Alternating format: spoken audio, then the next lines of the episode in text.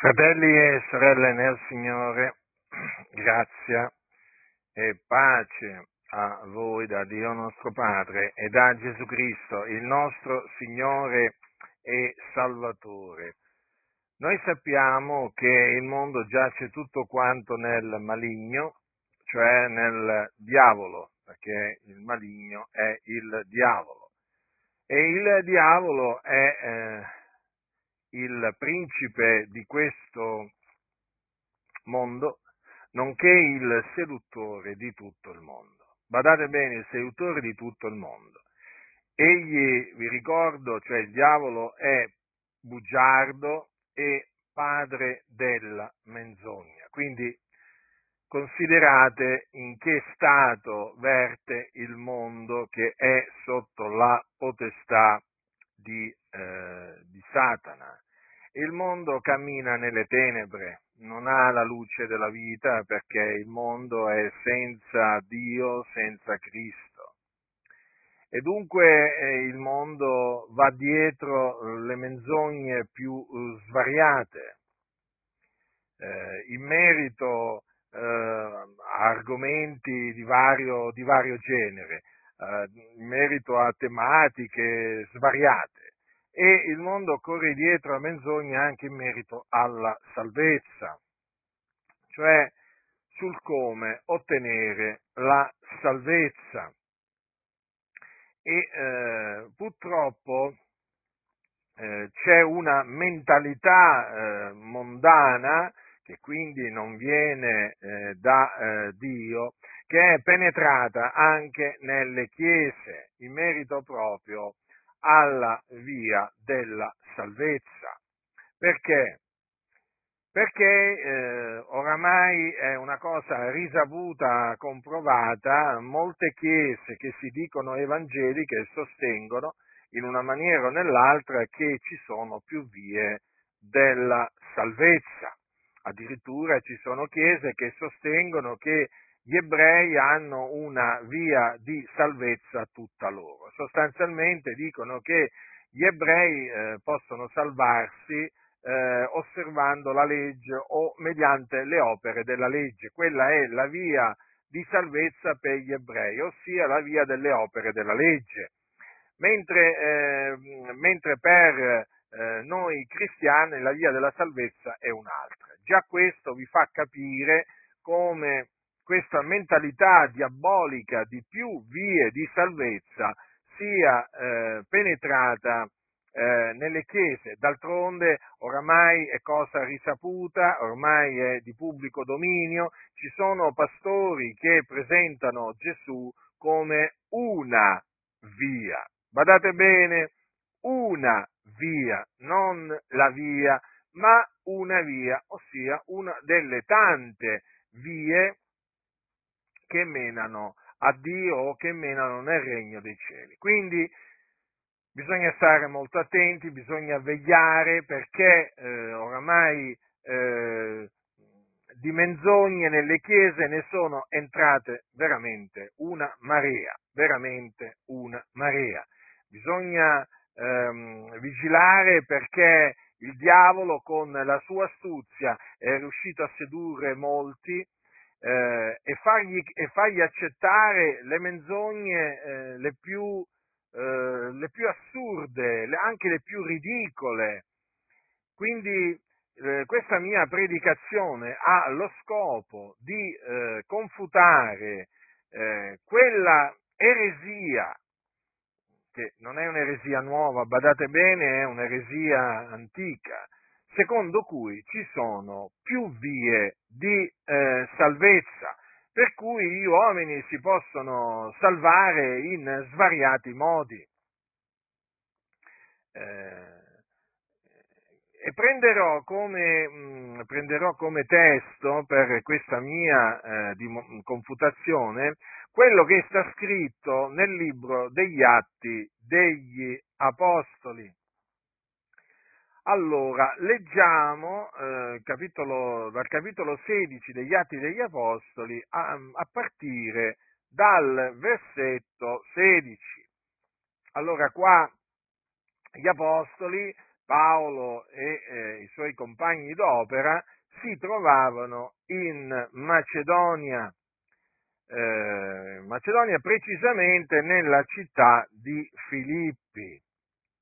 Il Signore li aveva chiamati in Macedonia mediante, eh, a predicare l'Evangelo mediante eh, una visione che aveva dato di notte a Paolo, al nostro caro fratello Paolo da Tarso. Vi ricordate la visione? Un uomo macedone gli stava dinanzi e lo pregava dicendo passa in Macedonia e soccorrici.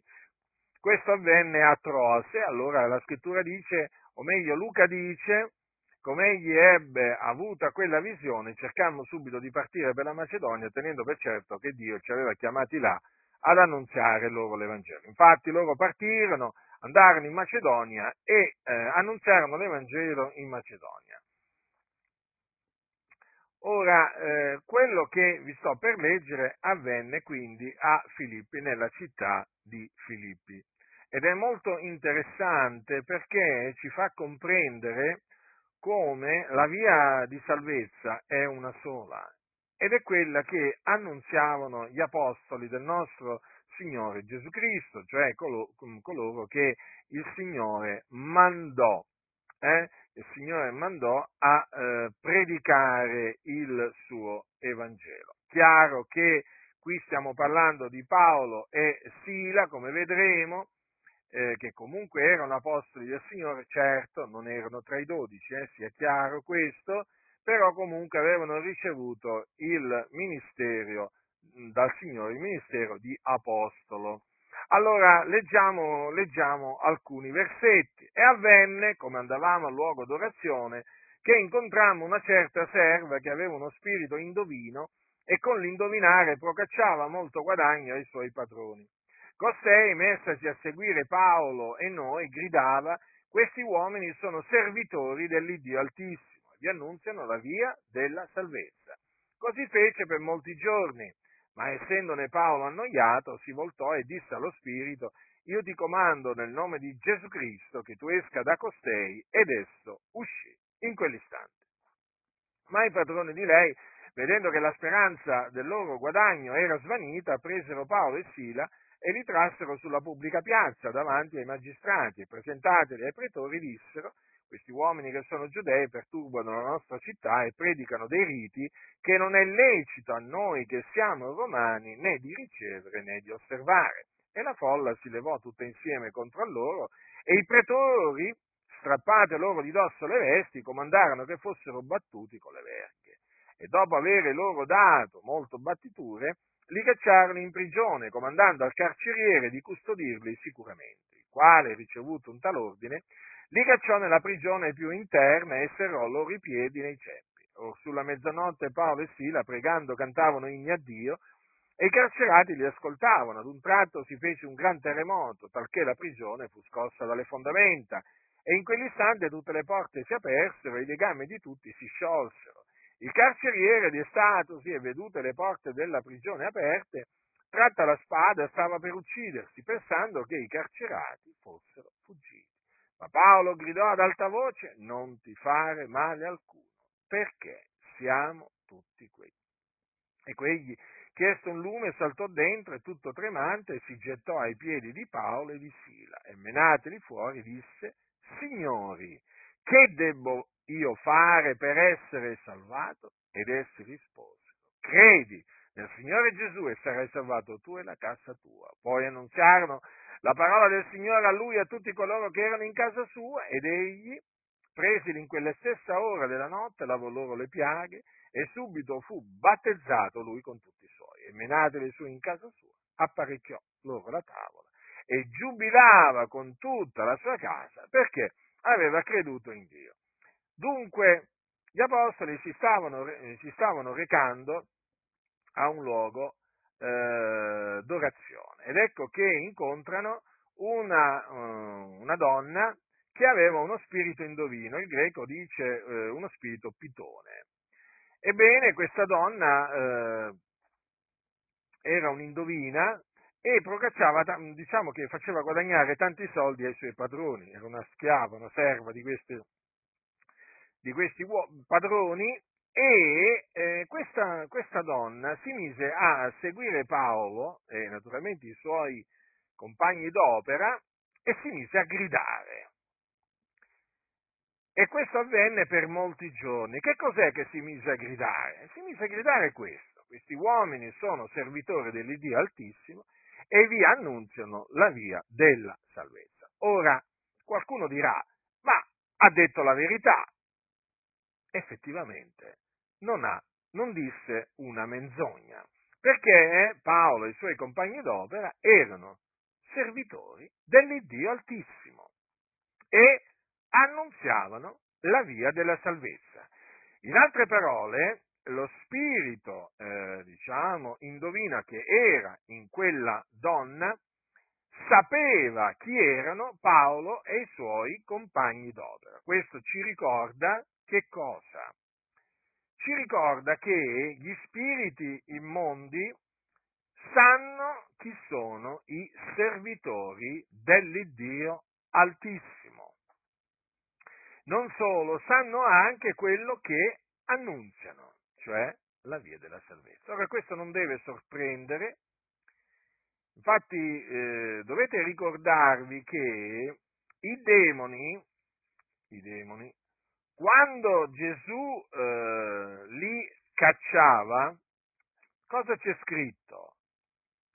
Che uscivano da molti gridando e dicendo tu sei il figliuolo di Dio. Quindi i demoni sapevano e sanno che Gesù è il figlio di Dio. E c'è scritto anche, questo lo leggo da Luca, al capitolo 4, versetto 41, ed egli li sgridava e non permetteva loro di parlare perché sapevano che egli era il Cristo. Notate, i spiriti immondi, i spiriti malvagi, i demoni sapevano che Gesù di Nazareth era il Cristo. Naturalmente questa è una cosa che ancora i demoni sanno, eh? sia chiaro questo. Allora questo naturalmente ci deve fare riflettere, ci deve fare seriamente riflettere. Perché alcuni pensano, alcuni pensano che il diavolo non sa chi sono loro. No, no. Il diavolo sa chi siamo noi. Ed è per questo che lotta contro di noi. Ora, quello spirito indovino che permetteva a quella donna di guadagnare, di far guadagnare tanti soldi ai suoi padroni, praticamente sapeva chi fossero Paolo e i suoi compagni d'opera. E cosa annunziavano? Annunziavano la via della salvezza. Non disse una via della salvezza o una via di salvezza, ma la via della salvezza. Ed effettivamente è così, perché i servitori di Dio annunziano la via della salvezza perché ce n'è una sola. Ce n'è una sola di via di, della salvezza. Una sola. È unica. E in questo racconto ci viene proprio mostrato quale fosse e qual è la via della salvezza che gli apostoli del Signore Gesù Cristo annunziavano. Ora, la via della salvezza che annunziavano gli apostoli è la stessa di oggi, eh? Non è che è cambiata, è la stessa identica. E guai a coloro che la manomettono, che la adulterano, che la scombussolano, che la mettono sottosopra, guai a loro. Sì, perché ci sono di quelli che appunto mettono sottosopra anche la via della salvezza. E quindi sono di intoppo, di ostacolo, eh? di ostacolo alla salvezza delle persone. Ebbene, il carceriere, abbiamo visto che fece una domanda ben precisa a Paolo e Sila. Questo avvenne dentro il carcere, dopo che ci fu quel gran terremoto che scosse la prigione dalle fondamenta. Gli fece una domanda chiara, precisa, e la domanda fu questa. Signori, che debbo io fare per essere salvato? Quindi, quel carceriere sapevano, sapeva che Paolo e Sila annunziavano la salvezza e volle sapere da loro cosa doveva fare lui per essere salvato. Che debbo io fare per essere salvato? Quindi voleva essere salvato. Sentì la necessità di essere appunto salvato. Capiva che non poteva salvarsi da solo, aveva bisogno di essere salvato. E gli fece questa domanda, Signori, che debbo io fare per essere salvato? E prontamente arrivò la risposta di Paolo e Sila. Infatti dice, essi risposero, credi nel Signore Gesù e sarai salvato tu e la casa tua. Dunque, questa fu la risposta. Questo è quello che doveva fare quell'uomo per essere salvato. Credere nel Signore Gesù. Credi nel Signore Gesù e sarai salvato tu e la casa tua. Qua gli apostoli preannunziarono anche la salvezza di tutta la sua casa, cosa che avvenne. Vi ricordo però che non sempre il Signore salva tutta la casa di qualcuno. Eh? Ci sono delle eh, famiglie che vengono salvate interamente, però ci sono anche delle famiglie vengono, i cui membri non vengono salvati tutti. Mm? Quindi chiaramente dipende sempre dal eh, proponimento dell'elezione di Dio. Lo sappiamo bene questo, non è che dipende, non dipende dunque né da chi corre né da chi vuole, ma da Dio che fa misericordia. Ci sono appunto, eh, diciamo, famiglie che il Signore si compiace di salvare proprio tutte intere. Però non sempre, non sempre eh, il Signore salva intere famiglie. Ci sono eh, famiglie in cui il Signore ha salvato un membro solo, due membri soli, tre membri soli, dipende bisogna, bisogna questo naturalmente riconoscerlo perché le cose stanno così. Ma veniamo appunto alla via della salvezza. Dunque, ehm, questa è la via della eh, salvezza che annunziavano gli apostoli e che annunziamo anche noi.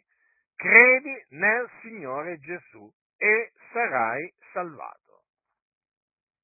Chiaramente noi non possiamo dire a tutti coloro che, eh, diciamo, a cui parliamo, eh, credi nel Signore Gesù e sarai salvato tu e la casa tua. Nel senso che quando io annuncio la via della salvezza parlo al singolo, nel senso che gli dico credi nel Signore Gesù e sarai salvato perché so che se lui crederà nel Signore Gesù sarà salvato. Ma eh, voglio dire, io non ho la certezza che sarà salvata anche tutta, eh, tutta la, casa, la casa sua. Può essere, ma come anche può non essere salvata. Quindi per correttezza, se io ho una rivelazione, allora, se io ho una rivelazione che sarà salvato eh, sia colui a cui, a cui, dico credi nel Signore Gesù e eh, sia la sua casa, allora glielo dico, però altrimenti non è che posso dirlo, altrimenti se il Signore ha deciso di salvare solo lui eh, e magari gli altri no, poi io lo illuderei, lo illuderei. Infatti ci sono molti credenti che gli è stato, dato, gli è stato detto sin dall'inizio, credi nel Signore Gesù e sarai salvato tu e la casa tua. Gli è stato detto, però che cosa, eh, che cosa è accaduto? Lui ha creduto, il credente ha creduto ed è stato salvato. Poi, naturalmente, ha aspettato la salvezza della propria famiglia, che non è mai arrivata del resto della propria famiglia. Eh? Ci sono queste situazioni. E allora, naturalmente, ha cominciato a domandarsi, ma come mai allora, come mai allora mi è stato detto, credi nel Signore Gesù e sarai salvato tu e la casa tua e sono stato salvato solo io? Capite? Quindi bisogna essere, bisogna stare molto attenti perché altrimenti dovremmo veramente poi, eh, diciamo, mh, se noi annunziassimo che basta che uno della famiglia crede, perché tutta la famiglia automaticamente eh, crederà e sarà salvata, perché se noi facessimo così poi annulleremmo certi, certi altri versetti della scrittura. Questo è importante ricordarlo. Per esempio, Gesù che cosa ha detto?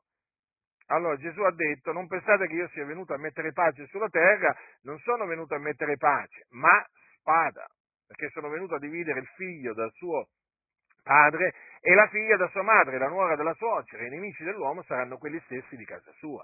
Quindi anche questo bisogna dire. Vedete che in, in, queste parole Gesù ha fatto capire che ci sono delle famiglie che praticamente lui è venuto a dividere. Hm? a dividere. Non è che è venuto a salvare eh, tutta la famiglia intera, no, è venuto proprio a dividere. Poi vi ricordo anche che nell'epistola di Paolo ai santi di Corinto, l'Apostolo Paolo, l'Apostolo Paolo, ehm, l'Apostolo Paolo a un certo punto, eh, natural, mm, diciamo perché eh, lui naturalmente parlava da parte, da parte, da parte di Dio, eh, dice queste parole, perché sono molto importanti. Allora, queste parole sono scritte al capitolo 6, no, al capitolo, scusate, capitolo 7 di Primo Corinzi a partire dal versetto 12. Ma agli altri dico io, non il Signore, se un fratello ha una moglie non credente ed ella è contenta di abitare con lui, non la lasci. E la donna che ha un marito non credente, se egli consente ad abitare con lei, non lasci il marito perché il marito non credente è santificato nella moglie, la moglie non credente è santificata nel marito credente, altrimenti i vostri figlioli sarebbero impuri, mentre loro sono santi. Però se il non credente si separa, si separi pure. In tali casi il fratello e la sorella non sono vincolati, ma Dio ci ha chiamati a vivere in pace. Perché, o oh moglie, che sai tu se salverai il marito? Ovvero tu marito, che sai tu se salverai la moglie? Notate? Quindi Paolo gli dice che sai tu se salverai il marito? Allora nel momento in cui il non credente si separa, eh, quindi deve essere il non credente a voler separarsi, allora dice si separi pure. In tali casi il fratello e la sorella non sono vincolati, cioè non sono obbligati a rimanere con il non credente. Ma dice Paolo, ma Dio ci ha chiamati a vivere in pace, perché, o oh moglie, che sai tu se salverai il marito? Ovvero tu marito che sei tu se salverai la moglie. Vedete, qui sta parlando appunto di eh, coppie in cui uno dei due non è credente. Che cosa dice Paolo? Alla moglie credente dice che sei tu se salverai il marito e al marito credente dice che sei tu se salverai la moglie. Appunto, non lo sappiamo, non lo sappiamo. E allora in quella circostanza, in quella, in quella circostanza, ecco che gli apostoli diedero quella risposta, perché furono sospinti dallo Spirito Santo a dare quella precisa risposta, quindi praticamente a includere anche la, eh, la famiglia del, del carceriere, che effettivamente poi fu salvata, perché dice giubilava con tutta la sua casa perché aveva creduto in Dio. Quindi credette effettivamente tutta la sua casa. Allora, dopo avergli dato questa risposta, annunziarono la parola del Signore a lui e a tutti coloro che erano in casa sua. Cosa gli annunciarono? La parola del Signore. Cosa si intende per parola del Signore? L'Evangelo. Perché nella, eh, come ho letto poco fa, dopo che, quella, dopo che Paolo ebbe avuta quella visione, dice Luca, cercammo subito di partire per la Macedonia, tenendo per certo che Dio ci aveva chiamati là ad annunziare loro l'Evangelo. Allora, l'Evangelo è la parola del Signore, la parola vivente e permanente. L'Evangelo è la buona novella che Gesù di Nazareth è il Cristo, che è morto per i nostri peccati, secondo le scritture, che fu seppellito, che risuscitò dai morti il terzo giorno, secondo le scritture, e che apparve ai testimoni che erano stati innanzi scelti da Dio. Questa è la parola del Signore che gli apostoli annunziarono al carceriere e a tutti coloro che erano in casa sua. Quindi prima ci fu quella risposta, poi ci fu l'annunzio dell'Evangelo al carceriere e a eh, tutti coloro che erano in casa sua e poi naturalmente ci fu eh, la salvezza nel senso di, de, del carceriere della casa sua perché credettero, eh? credettero, credettero nel Signore Gesù. E dunque quelle parole si adempirono. Fu salvato lui, il carceriere, e fu salvata tutta la, la casa sua. La casa sua. Allora, come capite bene, la via eh, della salvezza si basa sulla grazia. La grazia è l'immeritato favore di Dio. Eh? Perché viene appunto la via, la via della salvezza sottolinea che cosa? La gratuità della salvezza di Dio. Sì, la salvezza è per grazia. Ecco perché eh, dice Paolo ai santi di, Efeso, gli è, per gra- perché gli è per grazia che vi siete stati salvati mediante la fede, ciò non viene da voi, è il dono di Dio. Non è in virtù d'opera affinché ognuno si glori. Quindi, quindi, la via della salvezza si basa sulla grazia. Che cosa fecero infatti eh, il carceriere e quelli di casa sua per essere salvati? Che cosa fecero? Fecero pellegrinaggi forse? Dovettero fare pellegrinaggi, mortificare il proprio corpo, dovettero fare opere buone particolari? No, dovettero credere nel Signore Gesù. Cioè dovettero credere nella buona novella. Quindi, la salvezza è per grazia di Dio, mediante la fede. Ora, che cosa si intende per salvezza? Perché io adesso vi ho detto che qual è la via della salvezza, ma adesso vi spiego la salvezza. Che cos'è la salvezza? Cosa si intende per salvezza? Allora, la salvezza è la liberazione, la liberazione dai propri peccati. E infatti Gesù Cristo è venuto nel mondo per salvare i peccatori. Ma da che cosa? Dai loro peccati. Perché gli uomini, essendo peccatori, sono schiavi dei loro peccati, sono schiavi del peccato. Vi ricordate che cosa disse quell'angelo che apparve in sogno a Giuseppe? Tra le altre cose gli disse, ella, cioè Maria, partorirà un figliolo e tu gli porrai nome Gesù, perché è lui che salverà il suo popolo dai loro peccati. Vedete dunque la salvezza in cosa consiste? Nella liberazione dai propri peccati. Il nome Gesù infatti significa Yahweh salva. Eh? Dunque nel nome stesso di Gesù c'è proprio, eh, voglio dire, ehm, eh, quello, quello che lui è venuto a fare, a salvare il mondo. Infatti Gesù Cristo è il salvatore del mondo, non è uno dei tanti salvatori come dice la massoneria e come dicono tanti altri. Eh? tante altre sette. No, no, Gesù Cristo è il Salvatore del mondo. Il Padre ha mandato il suo figliuolo nel mondo per essere il Salvatore del mondo. Infatti ecco che quell'angelo santo che apparve a Giuseppe in sogno gli disse è lui che salverà il suo popolo dai loro peccati. Allora, perché l'uomo ha bisogno, i peccatori hanno bisogno di essere salvati dai loro peccati? Perché sono schiavi dei loro peccati. Infatti la, la scrittura dice che chi commette il peccato è schiavo del peccato. Schiavo. Cos'è uno schiavo? È qualcuno che è libero? No. Eh, lo schiavo, fratelli, è uno che è privo di libertà. Eh? Gesù disse, in verità, in verità vi dico, che chi commette il peccato è schiavo del peccato. Dunque Gesù Cristo è venuto a salvare coloro che sono schiavi del peccato. Ma il peccato, che cos'è? Rispondiamo anche a questa domanda. Il peccato è la violazione della legge.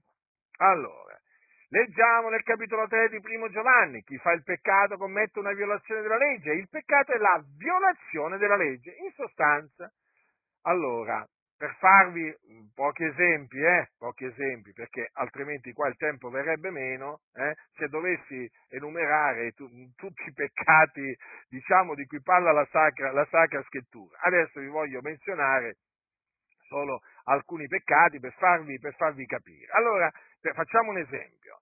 Eh, dice, mm, eh, dice eh, Dio dice, non uccidere, questo è il comandamento, questo lo dice la legge. Allora, chi uccide commette un peccato, eh? perché viola la legge. Non commettere adulterio, altro comandamento. Quindi, chi commette adulterio viola la legge, commette peccato. Non rubare. E allora, anche qui, chi ruba eh, viola la legge, commette un peccato. Eh? O non attestare il falso contro il tuo prossimo, quindi chi attesta il falso contro il suo prossimo pecca perché viola la legge. Eh? Ho detto, vi ho, vi ho, menzionato solo alcuni esempi, eh? ma ce ne sono molti altri, eh? molti altri di esempi che potrei fare, ma giusto que- questi pochi bastano per farvi capire appunto che cosa intende la scrittura quando dice che il peccato è la violazione della legge. Allora chi commette il peccato è schiavo del peccato, non è libero, assolutamente. Questa è una cosa fondamentale da sapere e anche da proclamare. Il peccatore non è un uomo libero. Sapete quando, quanti peccatori dicono siamo liberi, siamo liberi, ma quale libertà? È una finta libertà, è una finta libertà la loro, perché loro sono schiavi del, eh, del, eh, del peccato. Eh, Gesù l'ha detto, eh? Ah, non è che qualcuno mi può venire a dire no, ma io non mi sento schiavo del peccato. Ah, sapete, ci sono quelli che la scrittura che dicono, che dicono, che non si sentono schiavi quando la scrittura dice che sono schiavi. E ci sono anche questi, eh, sono persone arroganti, presuntuose, un po' come quelli che, ehm, che sono pieni di, di, debiti perché hanno chiesto prestiti a destra, a destra e cioè un po' dappertutto, eh, soprattutto alle banche, poi chiaramente eh, la scrittura cosa dice? Che chi prende in prestito è schiavo di chi presta e poi che cosa dicono costoro? No, ma noi non ci sentiamo schiavi di nessuno. Ah no? E allora vuol dire che Dio ha mentito. No, Dio non ha mentito, siete voi che avete mentito, bugiardi, compulsivi peraltro. Non potete, fare, non potete fare a meno di dire menzogne, perché siete bugiardi sotto la potestà delle tenebre Ecco, infatti camminate nelle tenebre, ecco perché dite una cosa contraria a quello che dice la parola del Signore, eh? perché voi siete abituati a fare Dio bugiardo, eh? ma a suo tempo, a suo tempo il Dio vi fa mietere tutto il male che le vostre lingue hanno fatto, lingue fraudolente, perché siete proprio pieni di ogni frode e ogni ingiustizia. Ah, voi non vi sentite schiavi delle banche, voi che avete chiesto prestiti alle banche. Lo ammettereste, non vi direi niente. non vi dire niente perché dareste, dareste eh, diciamo, ragione alla parola del Signore, ma dato che voi dite noi non ci sentiamo schiavi delle banche, e allora vi riprendo, perché siete dei bugiardi. Dio dice la verità, voi dite le menzogne. Ah, voi dite le menzogne. Perché? Perché le amate e le praticate. E allora, fratelli del Signore, allora il peccato è la violazione della legge. Chi commette il peccato è schiavo del peccato e la salvezza consiste nell'affrancamento dal peccato. Ora, l'affrancamento dal peccato, ricordatevelo questo, avviene solo credendo nel Signore Gesù. Non c'è un'altra maniera per essere affrancati dal peccato. Non c'è un'altra. E non c'è un altro Salvatore eh, all'infuori di Gesù. Eh? D'altronde, se la via della salvezza consiste nel credere nel Signore Gesù, e la via è una, è evidente che non ci può essere un altro Salvatore. Infatti dice in nessun altro è la salvezza, poiché non v'è sotto il cielo alcun altro nome che sia stato dato agli uomini per il quale noi abbiamo ad essere salvati. No, non c'è un altro. No, no, no, no, non c'è un altro Salvatore. E quindi non c'è un'altra via di salvezza. Eh? Questo sia ben chiaro, lo diciamo, eh? Affinché i musulmani non si illudino, affinché gli ebrei non si illudino, i buddisti non si illudino, i mariani non si illudino e così via. Eh? E noi vogliamo la salvezza di costoro, noi desideriamo che siano salvati. Perciò gli annunziamo la via della salvezza, glielo diciamo chiaramente, glielo diciamo chiaramente che se loro si rifiuteranno di credere nell'Evangelo saranno condannati, non saranno salvati. L'ira di Dio resterà sopra di loro e non vedranno la vita. E quando moriranno se ne andranno in perdizione, cioè nelle fiamme dell'inferno. Questo glielo diciamo con ogni franchezza, perché è la verità. Noi non tolleriamo eh, coloro che sostengono che ci sono più vie di salvezza. Quindi sia chiaro a tutti, noi agli ebrei gli diciamo, eh, gli, esortiamo a ravvedersi e a credere nella buona novella che Gesù è il Cristo. E gli diciamo, diciamo con altrettanta chiarezza mh, hm, che se non si ravvederanno e se non eh, crederanno nell'Evangelo, saranno, eh, diciamo, condannati. Sì, sì, perché gli ebrei sono sotto il peccato, come lo sono i gentili. Eh? Sono sotto il peccato, sono schiavi del peccato e per essere affrancati dal peccato devono credere nella buona novella che Gesù è il Cristo, altrimenti rimarranno schiavi del peccato e se ne andranno in perdizione. Eh? Noi non siamo di quelli che appunto vanno a, dire, uh, vanno a dire, agli ebrei seguite la via delle opere della legge e, sa- sarete, e sarete eh, salvati ascoltatemi, la via delle opere della legge eh, mena nelle fiamme dell'inferno, perché non è la via della salvezza. Lo ripeto, la via delle opere della legge non è la via della salvezza. Quindi, naturalmente, questa liberazione dal, eh, dal, mm, eh, dai, dai propri peccati eh, perché eh, diciamo, si verifica nel momento in cui l'uomo crede nell'Evangelo, perché l'Evangelo è potenza di Dio per la salvezza di ogni credente, del giudeo prima e poi del greco, poiché in esso la giustizia di Dio è rivelata da fede a fede, secondo che è scritto, ma il giusto vivrà per fede. Quindi l'Evangelo è un messaggio salvifico, è una parola salvifica. Il Vangelo, sì, proprio così, o l'Evangelo, eh? che è potenza di Dio per la salvezza di ogni credente. Infatti è chiamato l'Evangelo della vostra salvazione.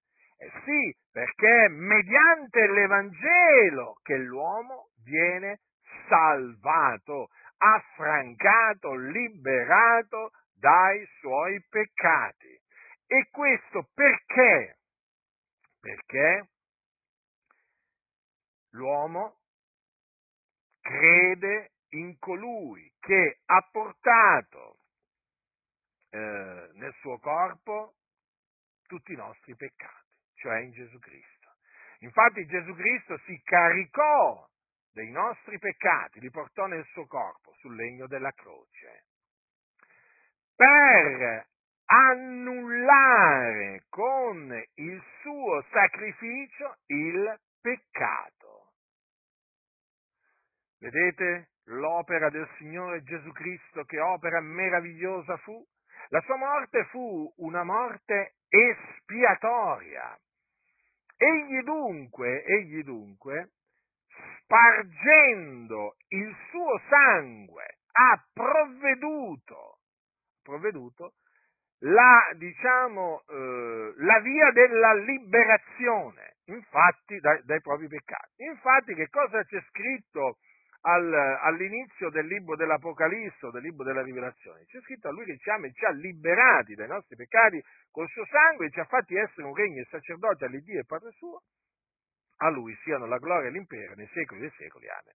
Quindi Gesù, Gesù Cristo, con eh, diciamo il suo sangue, spargendo il suo sangue, ci ha liberati dai nostri peccati. Dunque è Lui che ha provveduto la liberazione dai peccati. Ed ecco perché la salvezza è solo in Lui, la salvezza è in Cristo Gesù, il Figlio di Dio che è benedetto in eterno. Mm? E che è Dio? Eh? Attenzione a quelli che dicono che il figliolo di Dio nei giorni della sua carne si spogliò della sua divinità o mise da parte la sua divinità o lasciò la sua divinità o il suo essere Dio. Ascoltate, quelli sono dei bugiardi. Mentono contro la verità. Non prestate fede a quelle persone. Vi ingannano. Gesù Cristo era Dio. Come era anche uomo. Eh? E Gesù Cristo eh, ancora oggi è Dio. In Lui abita corporalmente tutta la pienezza della deità. Nessuno vi inganni con parole seducenti. Eh? Badate a voi stessi. Dunque, Gesù Cristo con la sua morte ha provveduto la liberazione, la salvezza dal peccato. Ed ora noi annunziamo al mondo la via della salvezza. Mm? La via della salvezza, che è in Cristo Gesù. Eccetto, la salvezza è in Cristo Gesù. E infatti diciamo, diciamo al peccatore, credi nel Signore Gesù e sarai salvato dai tuoi peccati.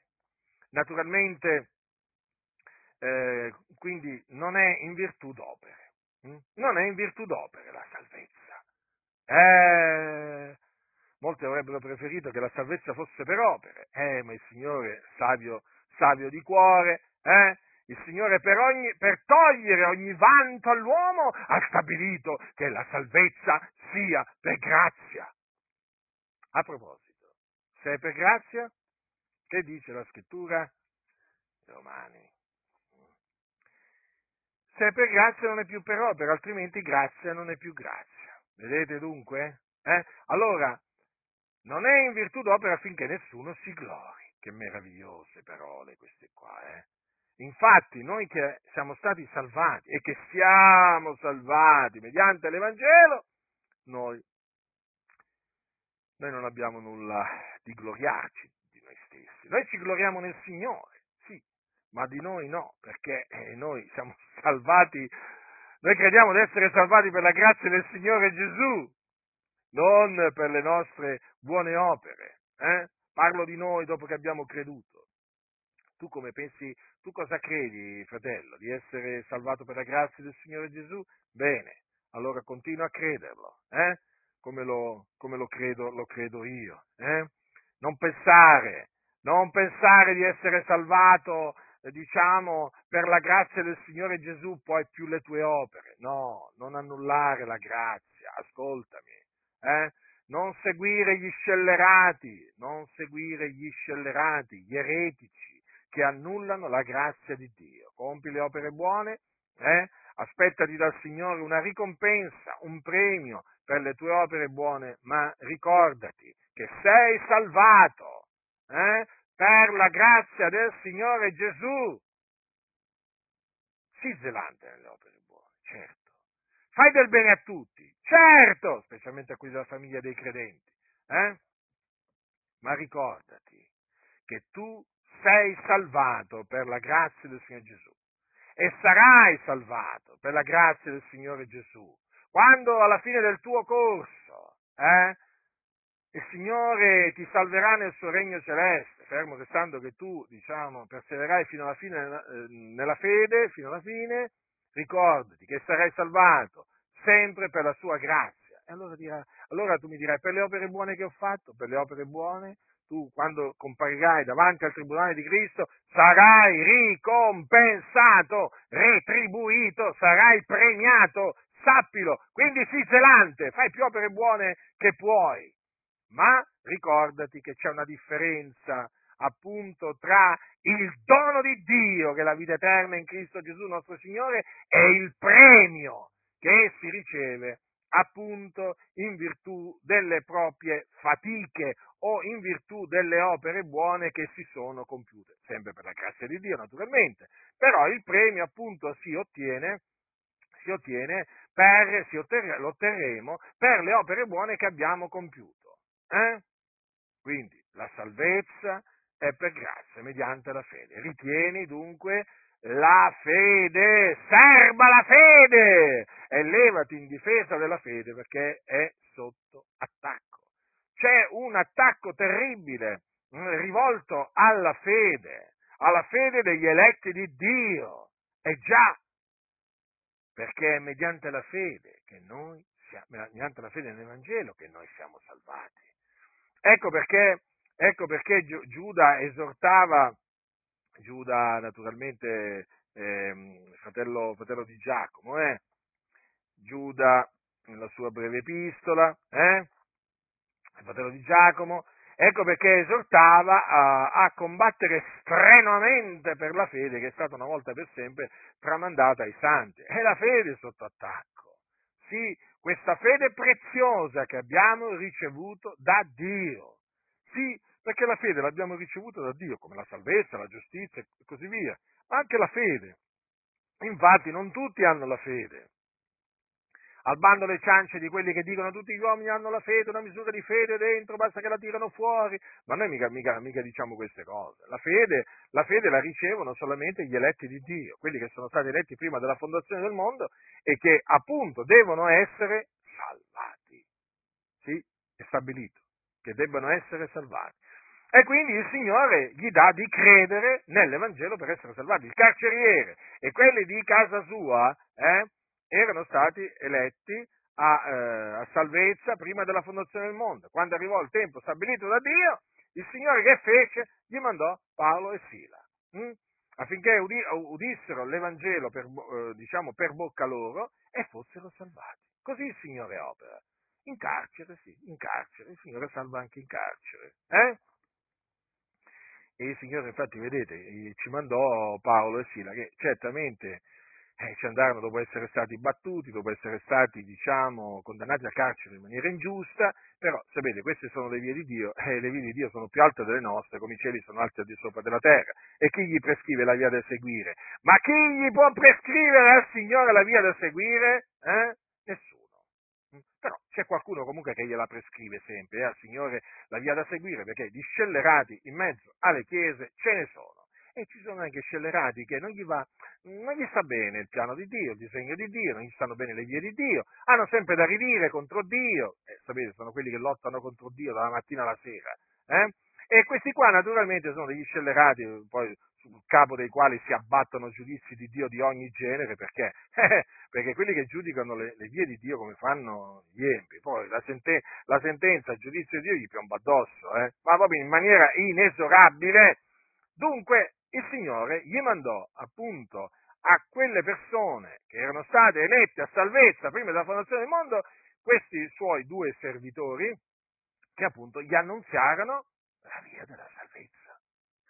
perché uno per essere salvato naturalmente deve conoscere la via della salvezza. E infatti, vedete, gliela annunziarono, la via della salvezza, poi gli annunziarono, eh, già gli annunziarono sì la via della salvezza e poi gli annunziarono l'Evangelo, nel quale credere per essere salvati. Così il Signore opera. Così il Signore opera. Ancora oggi, appunto, quindi coloro che sono mandati da Dio a predicare l'Evangelo devono fare questo. Devono annunziare agli uomini la via della salvezza, che è una sola. Eh? Non li devono illudere, infatti i servitori di Dio non illudono le persone. Come fanno quelli che dicono no, ma non vi preoccupate perché sapete in cielo ci si va in svariate maniere, ci sono tanti salvatori. No, no, i servitori di Dio non illudono i peccatori, gli dicono, gli annunziano la via della salvezza, che è una sola, singola, unica. E dunque, eh, naturalmente, gli annunziano la via della salvezza e gli dicono, naturalmente, gli annunziano l'Evangelo che è potenza di Dio per la salvezza di ogni credente. E quindi annunziandogli l'Evangelo gli dicono credi nell'Evangelo affinché tu sia salvato. Questo è, diciamo, l'operare del, del Signore, quello che Dio ha stabilito sia fatto. Naturalmente gli apostoli sono un esempio e noi dobbiamo seguire l'esempio degli apostoli. Non è abbastanza chiaro? Per noi è molto chiaro, però sapete, c'è sempre qualcuno che ciò che è chiaro lo offusca. Eh?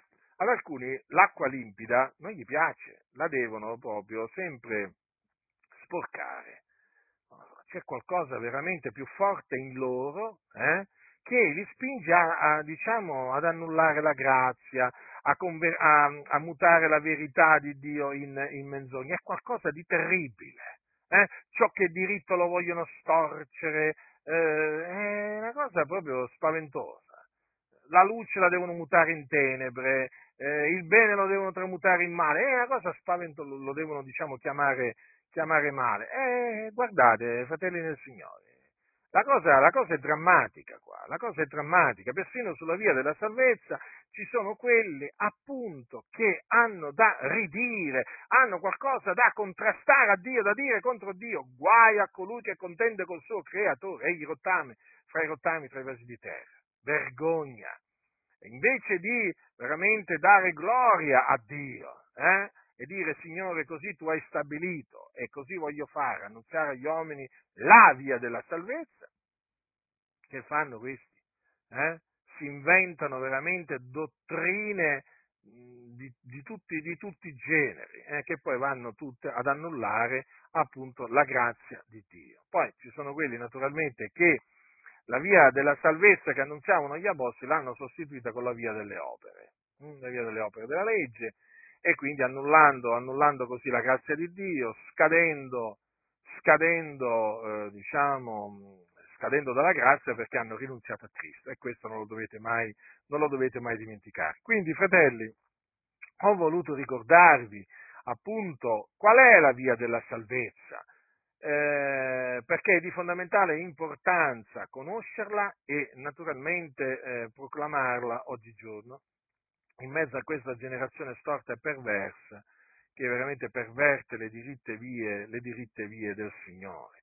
È bene avere sempre veramente eh, le idee chiare eh, su ciò che è appunto la salvezza e su come appunto ottenerla. Quindi voi che avete creduto nel Signore Gesù e che il Signore ha salvato per la sua grazia, serbate la fede nel Signore Gesù fino alla fine, affinché alla fine del, del vostro corso poi il Signore vi salvi nel suo regno celeste, hm? per la sua grazia. Ringraziamolo del continuo per averci dato questa così grande salvezza. Lui ci ha provveduto mediante, mediante il Signore Gesù Cristo, ringraziamolo, esaltiamolo, celebriamolo, magnifichiamolo. Nelle nostre preghiere celebriamo il Dio per la salvezza che veramente ci ha accordato. Eh? Celebriamolo, fratello del Signore, con i canti, celebriamo il Signore Dio. Eh? Perché veramente Egli è degno, perché ha fatto un'opera grande in noi, ci ha dato di credere nel suo figliolo Gesù Cristo per essere salvati, per essere salvati. E noi oggi appunto siamo sulla via della salvezza, su quella via che appunto è diciamo, percorsa da pochi, infatti gli eletti sono pochi, su quella via che mena nel regno celeste del nostro Signore e Salvatore. La grazia del Signore nostro Gesù Cristo sia con tutti coloro che lo amano con purità incorrotta.